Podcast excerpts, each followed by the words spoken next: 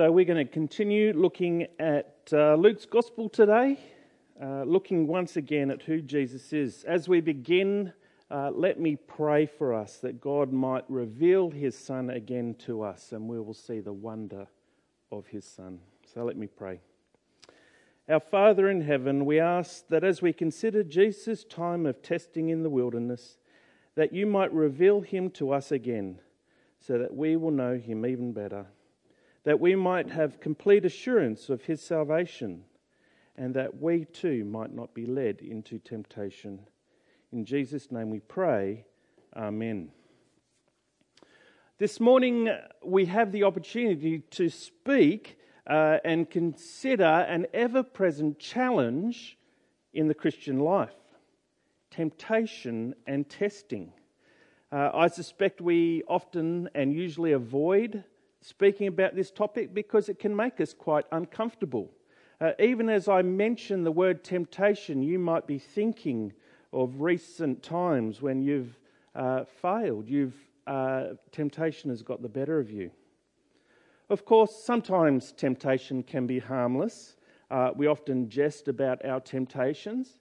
Uh, so let me say from the outset that no one is going to send you to prison for 20 years of hard labour uh, because you failed to meet your own standards regarding your chocolate consumption. Uh, I won't even share with you my uh, favourite unhealthy treats uh, because we call them temptations for a reason.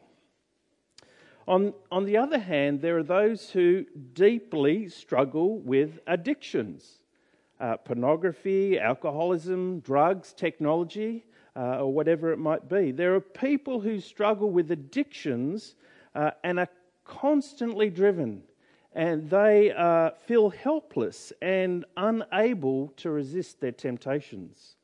They are racked by an all consuming guilt. Uh, we might say that they are the two extremes of temptation the trivial treats and the really serious addictions. As disciples of Jesus Christ, I'd like to suggest that we actually find ourselves somewhere in the middle of those extremes. For our experiences of life, uh, which are confirmed by the scriptures, is a life of temptation, where our faith is being tested day by day, where we have to make decisions whether we will honour God with every thought, word, and deed uh, the Apostle James calls us to accept the testing of our faith with joy uh, because he sees that it's an opportunity, this process that we go through uh, will help us grow in spiritual maturity. Uh, Jesus taught us to pray that God would not lead us into temptation, uh, times of testing. And as we see in our passage today, that Jesus himself was tested. As followers of Jesus, we expect to be tempted. But what exactly is being tempted? What is coming under scrutiny? Uh, those are good questions to ask because we have to know what we're facing, knowing what we're being tested in. Uh, like those HSC students uh, amongst us, part of our 6 p.m. congregation, who are now able to do their trials I doubt many of them would be rocking up to their exams and asking, Well, what subject are we being tested on today? No, we need to know what Christian temptation is, what is being tested. And knowing what uh, temptation is from God's perspective, we, we can then ask ourselves, what are the consequences if we fall into, temp- into temptation? What have been the consequences if Jesus had fallen into temptation? Now, I'd like to start this morning, as you see on your outline there, uh, back in the Old Testament. Uh, there are a few passages that set the groundwork and help us to understand temptation and its consequences. Uh, they will guide us in understanding who Jesus is and why it is vitally important for our salvation that he doesn't succumb to the devil's schemes. So, the first passage I'd like to look at there, you'll see on your outline, uh, is Adam and Eve's temptation in the Garden of Eden. So flick back to Genesis chapter 3 at the beginning of your Bibles. Uh, you remember that God had given Adam and Eve a place, a garden. It was a place of abundant blessing, everything that they might have needed. He'd given them purpose to rule over the uh, creatures, to name them all, all the creatures in God's creation. And God had given Adam one clear instruction.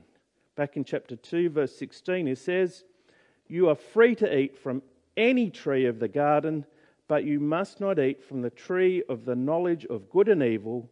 From the day that you eat it, from it, you will certainly die. So God's instruction was clear. So it's the crafty snake which came to test Adam and Eve's obedience to God's command. Uh, it made some subtle suggestions to them. Uh, it, I, I, think it's a bit like a fisherman who throws out the, the burley, the, the innards of the, the fish, the fish guts, to attract and lure the fish, to make it easier to catch them. The, the snake makes these suggestions. The first one you can see there in Genesis 3, verse 1. Uh, it comes in the form of a question Did God really say you can't eat from any tree in the garden? Uh, that question is intended to cause them to doubt, to make them hesitate about what God had said. The second suggestion in verse 4 causes them to distrust God's instruction to them. Uh, no, you will, not, you will certainly not die, the serpent said to the woman. Uh, do you see how that works? Uh, so, doubt about God's word and then deceive them into distrusting what God had told them. It's a lie. Uh, eating the fruit would certainly bring death into the world. Uh, in, the, in its third suggestion, the snake encourages Adam and Eve's Eve to display, uh, dis- disobey. In verse 5, he says, uh, In fact, God knows that when you eat it, your eyes will be opened and you'll be like God, knowing good and evil. So it's effectively saying, Why would you trust and obey God if He's actually keeping you from knowing the truth, hindering you in some way? Uh, and the snake offers Adam and Eve uh, autonomy the, to be like God, to be able to make decisions for themselves, to live as they would desire. Self determination. Therefore, the crafty snake has made them doubt God's word, distrust it, and through this final deception, Eve's passions get the best of her. She fails to obey God's word by eating what, had been, what she had been commanded not to. And Adam's standing idly by. You see that in verse 6. Rather than loving and correcting and guiding his wife in God's word, uh, he too disobeys God uh, by eating the forbidden fruit. So they fail the test. Doubt and distrust resulting in disobedience. The issue here, what they're being tested and tempted to do, is to doubt God's word to them, to not trust his clear instruction. That's the definition of temptation and testing that Scripture is talking about. It's a testing of our trust and obedience to God and His Word. Uh, the result of failing to uh, trust God's Word is disobeying God. That's sin.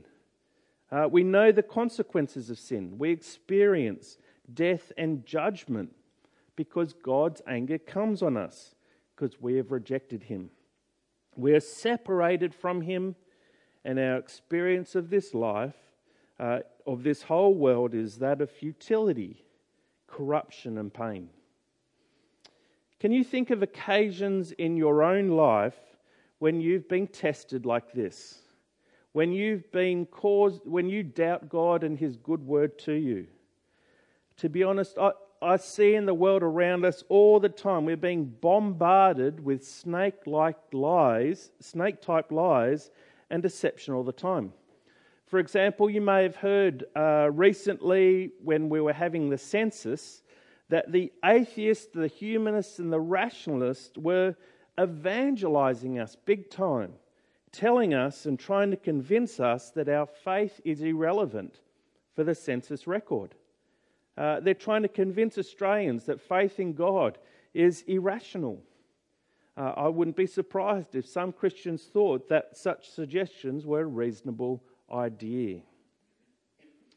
So, from Adam and Eve, we learn that temptation is the challenge to, uh, to trust God's word to us. Uh, sin results when we doubt God's word, when we disobey God's word. Uh, we, we don't trust His word as He desires. The next key section of Scripture that I'd like us to turn to and consider uh, in order to understand Jesus' temptation is Israel's experience in the wilderness. So I trust you remember either through reading uh, Exodus or watching a, a, cartoon during lockdown uh, about Technicolor coats. Uh, God rescues his people from Egypt. He brings his chosen redeemed people to Mount Sinai and he gives them the law. Uh, starting in Exodus 20, he starts with I am Yahweh your God who brought you out of the land of Egypt, out of the place of slavery. Do not have other gods beside me. Do not make an idol for yourself, whether in the shape of anything in the heavens above or on the earth below or in the waters under the earth. So it goes on. The, the Israelites commit themselves to obeying the law, to covenant faithfulness. They do that in Exodus 24.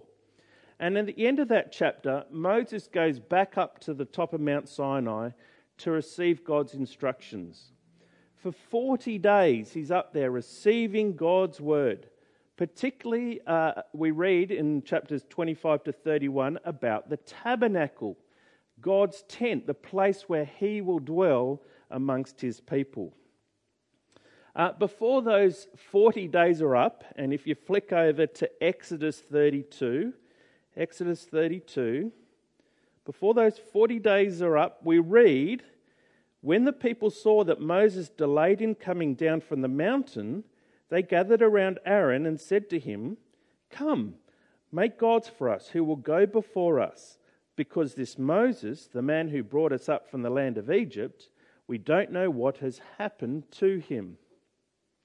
So you remember Moses, uh, Moses' brother Aaron he gathers the gold from the people and he makes for them a golden idol in the form of a calf.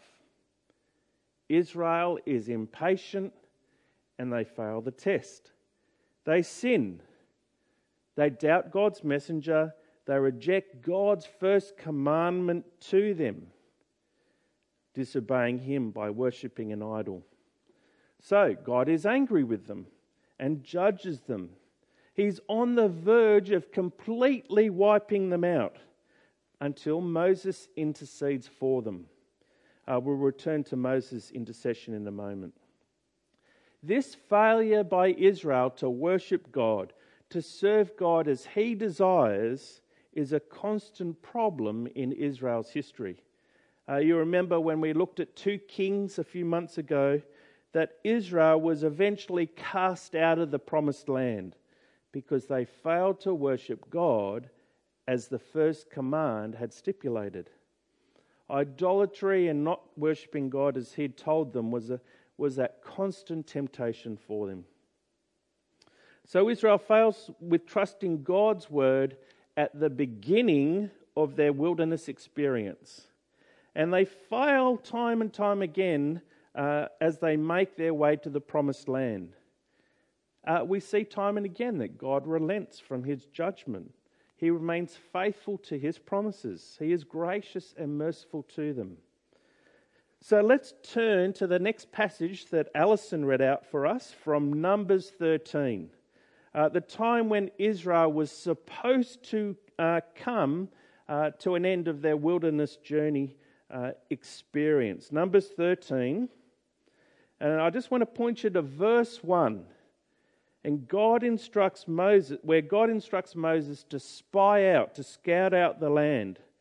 And the key phrase in that verse is at the end of that verse, where he says, The land of Canaan, which I am giving to the Israelites. God had promised to give them the land. He had promised it to Abraham, and God was on the verge of fulfilling that promise in Numbers 13. Israel only needed to trust God, to obey Him, to be courageous. We read down in verse 25 that after 24 days, nudge, nudge, wink, wink, the scouts returned. Israel, they showed Israel the fruit of the land. Uh, uh, uh, you can imagine cutting off grapes, and it takes two men to carry this bunch of grapes back to uh, Kadesh where they were staying. Showing Israel the fruit of the land, they report how this place is a, a great place of blessing. However, Israel is not crea- courageous they doubt and distrust God's promise to them. So if you see in verse four, uh, chapter 14, sorry, chapter 14, verse 2, they say, If only we had died in the land of Egypt, or if only we had died in this wilderness. Why is Yahweh bringing us into this land to die by the sword? Our wives and children will become plunder. Wouldn't it be better for us to go back to Egypt? So they said to one another, Let's appoint a leader and go back to Egypt. Israel cannot trust God's promise to give them the land. They've rejected God's good gift to them, and once again they come under God's judgment. God's judgment, as you remember, was to wipe out that whole generation. For 40 years they wandered around the wilderness until that generation had died twice. After two 40 day periods, Israel ends up rejecting God and his clear instruction to them.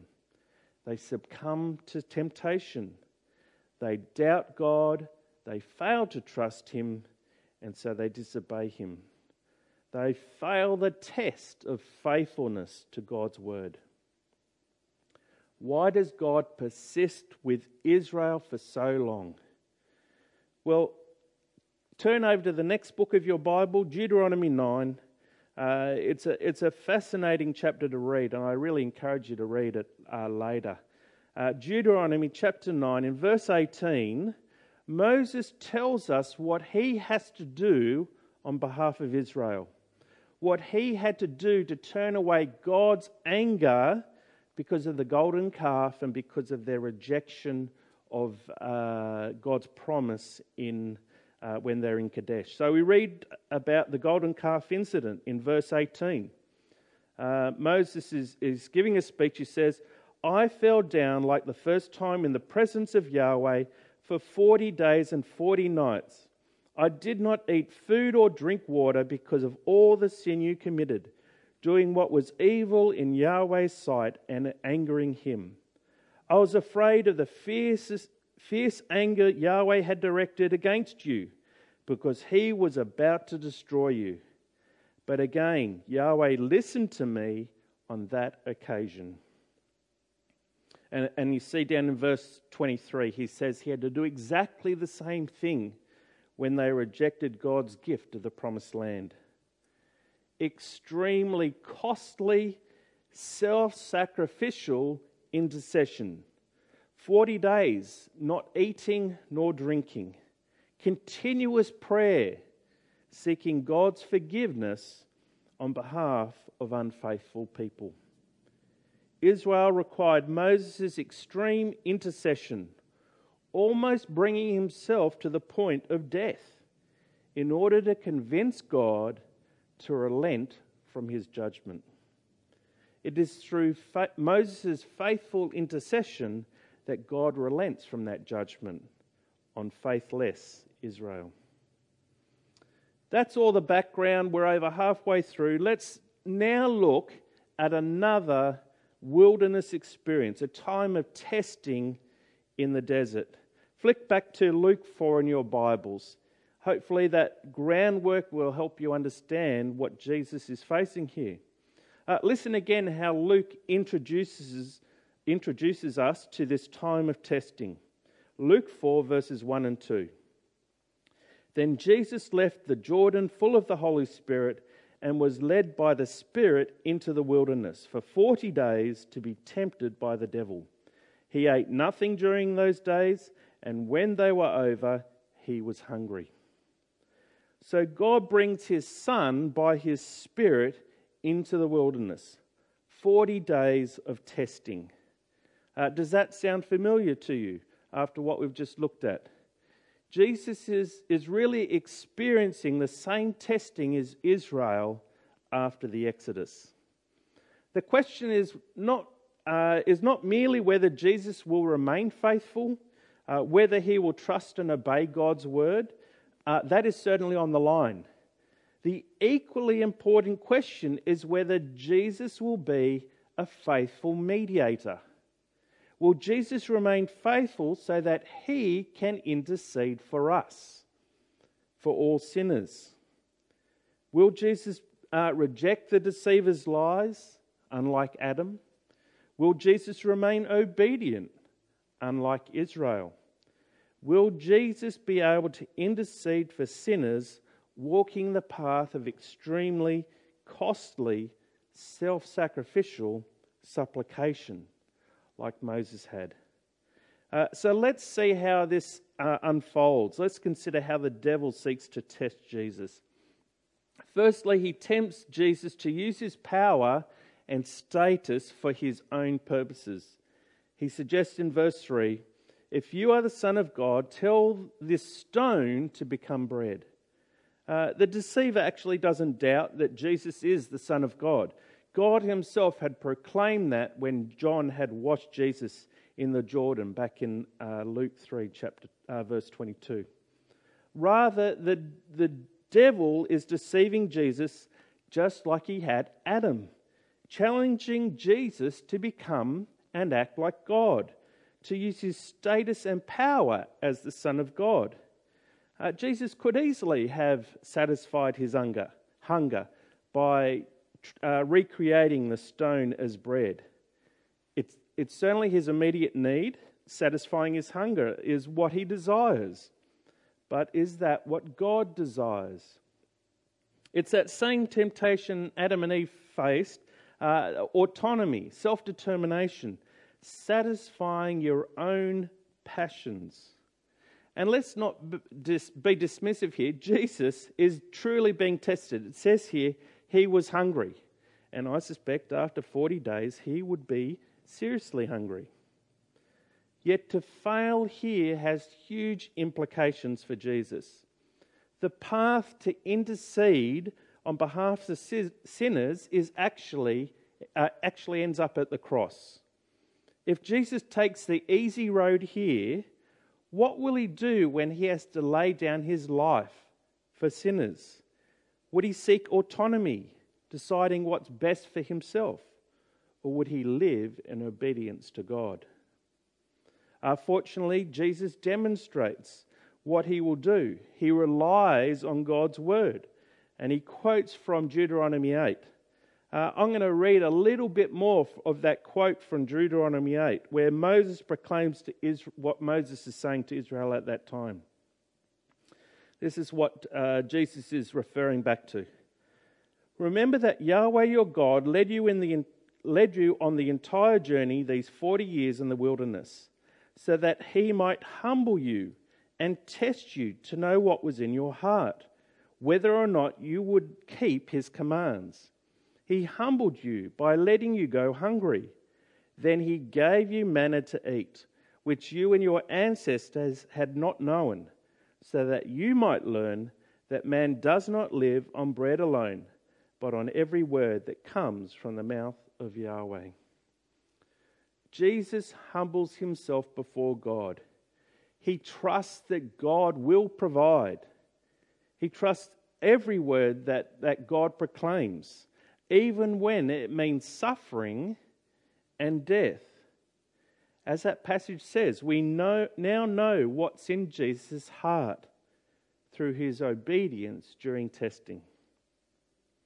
The devil's second test is again the challenge to take an easy path. As Jesus and the devil survey all the kingdoms of the world, uh, the devil says, verse 6, I will give you their splendor and this authority because it has been given over to me, and I can give it to anyone I want. If you then will worship me, all this will be yours. Again, the, the snake's suggestion, uh, it's, it's very similar like the snake's suggestion to Adam and Eve in the garden. These words are dripping with lies. The devil does not have authority. Splendor, glory, and authority are not his to give. But as you see in verse 7, this is a test about worship, serving and worshipping false gods. And as we've seen, Israel failed that test at Mount Sinai when they worshipped the golden calf. The offer for Jesus' false worship is the opportunity to receive glory immediately rather than suffer death, uh, to be exalted without the resurrection. Yet Jesus won't compromise on his worship of God. He, he reminds us of God's word, this time from Deuteronomy chapter 6. Again, let me read a slightly more about what uh, Moses said at that time, uh, which Jesus is quoting. Moses says, Deuteronomy 6 from verse 13 Fear Yahweh your God, worship him only, and take your, take your oaths in his name. Do not follow other gods, the gods of the people around you, for Yahweh your God, who is among you, is a jealous God. Otherwise, Yahweh your God will become angry with you and obliterate you from the face of the earth. Jesus will not compromise on his worship of God. He knows the consequences death and judgment because God is jealous. He will only be worshipped in the manner he desires. And Jesus certainly cannot mediate for the sins of the world if he compromises. So once again, he remains faithful to God by obeying his word. Uh, the final test begins at the top of the temple. Uh, this time, the devil wises up. If Jesus keeps quoting scripture back to him, why not use Scripture to test Jesus? Uh, so he says uh, in Luke 4 from verse 9 If you are the Son of God, throw yourself down from here, for it is written, He will give His angels orders concerning you to protect you, and they will support you with their hands, so that you will, you will not strike your foot against a stone. That's a quote from Psalm, 1, Psalm 91. It's a lovely psalm. It's a psalm which encourages us to trust God as our, as our fortune, fortress and refuge. It's a psalm which makes a promise. God promises to protect those who trust Him protection from judgment, from plagues, and from harm. And for God will even send His angels to catch and support His faithful one. Can you see what Satan is doing here is such a shrewd test? The truth of Psalm 91 is presented in such a crafty manner that it's hard, it's oft, we often find it hard to discern what is the course of action that we should take. Uh, but Jesus has no doubts. Uh, remember again how Israel failed to trust God's promise uh, to give them that promised land. Will Jesus entrust himself to God's promises here and prove it by throwing himself off the top of the temple? Well, the thing is, Jesus doesn't actually doubt God's faithfulness. Uh, he continues in Deuteronomy 6, uh, following on from that passage he's already quoted. Do not test Yahweh your God as you tested him at Massah. Carefully observe the commands of Yahweh your God the decrees and statute he has commanded you. Do what is right and good in Yahweh's sight, so that you may prosper, and so that you may enter and possess the good land Yahweh your God swore to give your ancestors by driving out all your enemies before you, as Yahweh has said. God had sworn to give Israel that land. He was going to drive out the inhabitants before them. Again, God's word is clear. Living in obedience to God and His word, He will give you what He has promised. Jesus doesn't doubt God. He doesn't need to test God because he knows God is faithful. This whole series of tests uh, reminds me of the Indiana Jones movies. Uh, every movie, Indiana Jones faces a whole set of tests and trials, uh, which he must carefully navigate so that he is proven uh, to, to be worthy to protect the Ark of the Covenant or children or uh, the drink from the car- carpenter's cup. So, what do we learn about Jesus' time of testing? What has Jesus proven himself worthy in? Obviously, we see Jesus is, remains faithful to God where Adam and Eve and Israel failed miserably. In fact, uh, we might even say that Jesus is the new Adam. Uh, that's a big idea in uh, books like Romans. So I encourage you to have a look at the idea of the new Adam in, in uh, uh, Ro- the middle chapters of Romans uh, later. The man who trusts and obeys God, despite all the, the deception and lies of the, of the devil, he, Jesus is um, likewise the faithful Israelite who lives in obedience to God and never doubts God's promises. Even though it means that Jesus must die on the cross. Uh, we note in verse 13 of Luke 4, we're told, uh, after the devil had finished every temptation, he departed for a time. The devil hasn't finished tempting Jesus because the cross, that will be Jesus' greatest test. Uh, we remember the, the painful anguish that Jesus faced in the, in the Garden of Gethsemane. Uh, it shows how real and difficult the cross is for Jesus. At that time, he, he tells his disciples to pray that they won't fall into temptation. It's on his mind. He cries out to God not to pour the cup uh, all his judgment and wrath on him.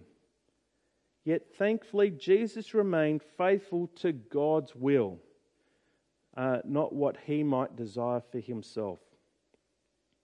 The great news is that Jesus proves himself uh, faithful through this greatest test. He obeys God by dying on the cross, a perfect mediator and intercessor for sins. He is then raised to life and exalted to the highest place. He's the eternal King, and he's been given all glory. Not because the devil does, uh, has given him this, but it is God who has been faithful to his promises. Consequently, we have the best intercessor we could ever imagine. Jesus not only turned away God's anger for our sin, he has also dealt with our sin completely, bringing us the blessing of forgiveness in Jesus' name. We can have complete assurance that when we fail to trust and obey, obey God, Jesus is there to intercede for us. He knows what we are going through. So, as we face temptation or if we fall into temptation, Jesus is there to help us. He's there to forgive our sin. Listen to how the writer of Hebrews uh, puts it in Hebrews 4. Therefore, since we have a great high priest who has passed through the heavens, Jesus, the Son of God, let us hold fast to our confession. For we do not have a high priest who is unable to sympathize with our weaknesses, but one who has been tempted in every way as we are, yet without sin. Therefore, let us approach the throne of grace with boldness, so that we might receive mercy and find grace in the time of need. Let me pray for us. Our great God and Father, We thank and praise you for the faithfulness of our Lord and Saviour, Jesus Christ. We thank you for the assurance that his faithfulness gives us, especially as we struggle to remain faithful to you. Thank you for your grace to us, your undeserved mercy, forgiving us our sin. Father, do not lead us into temptation. Deliver us by growing our faith in you. Help us to know your word to us, to hold firmly to it, so that when we face times of testing, you might be praised for our faithfulness to you and our reliance on our Saviour, in whose name we pray. Amen.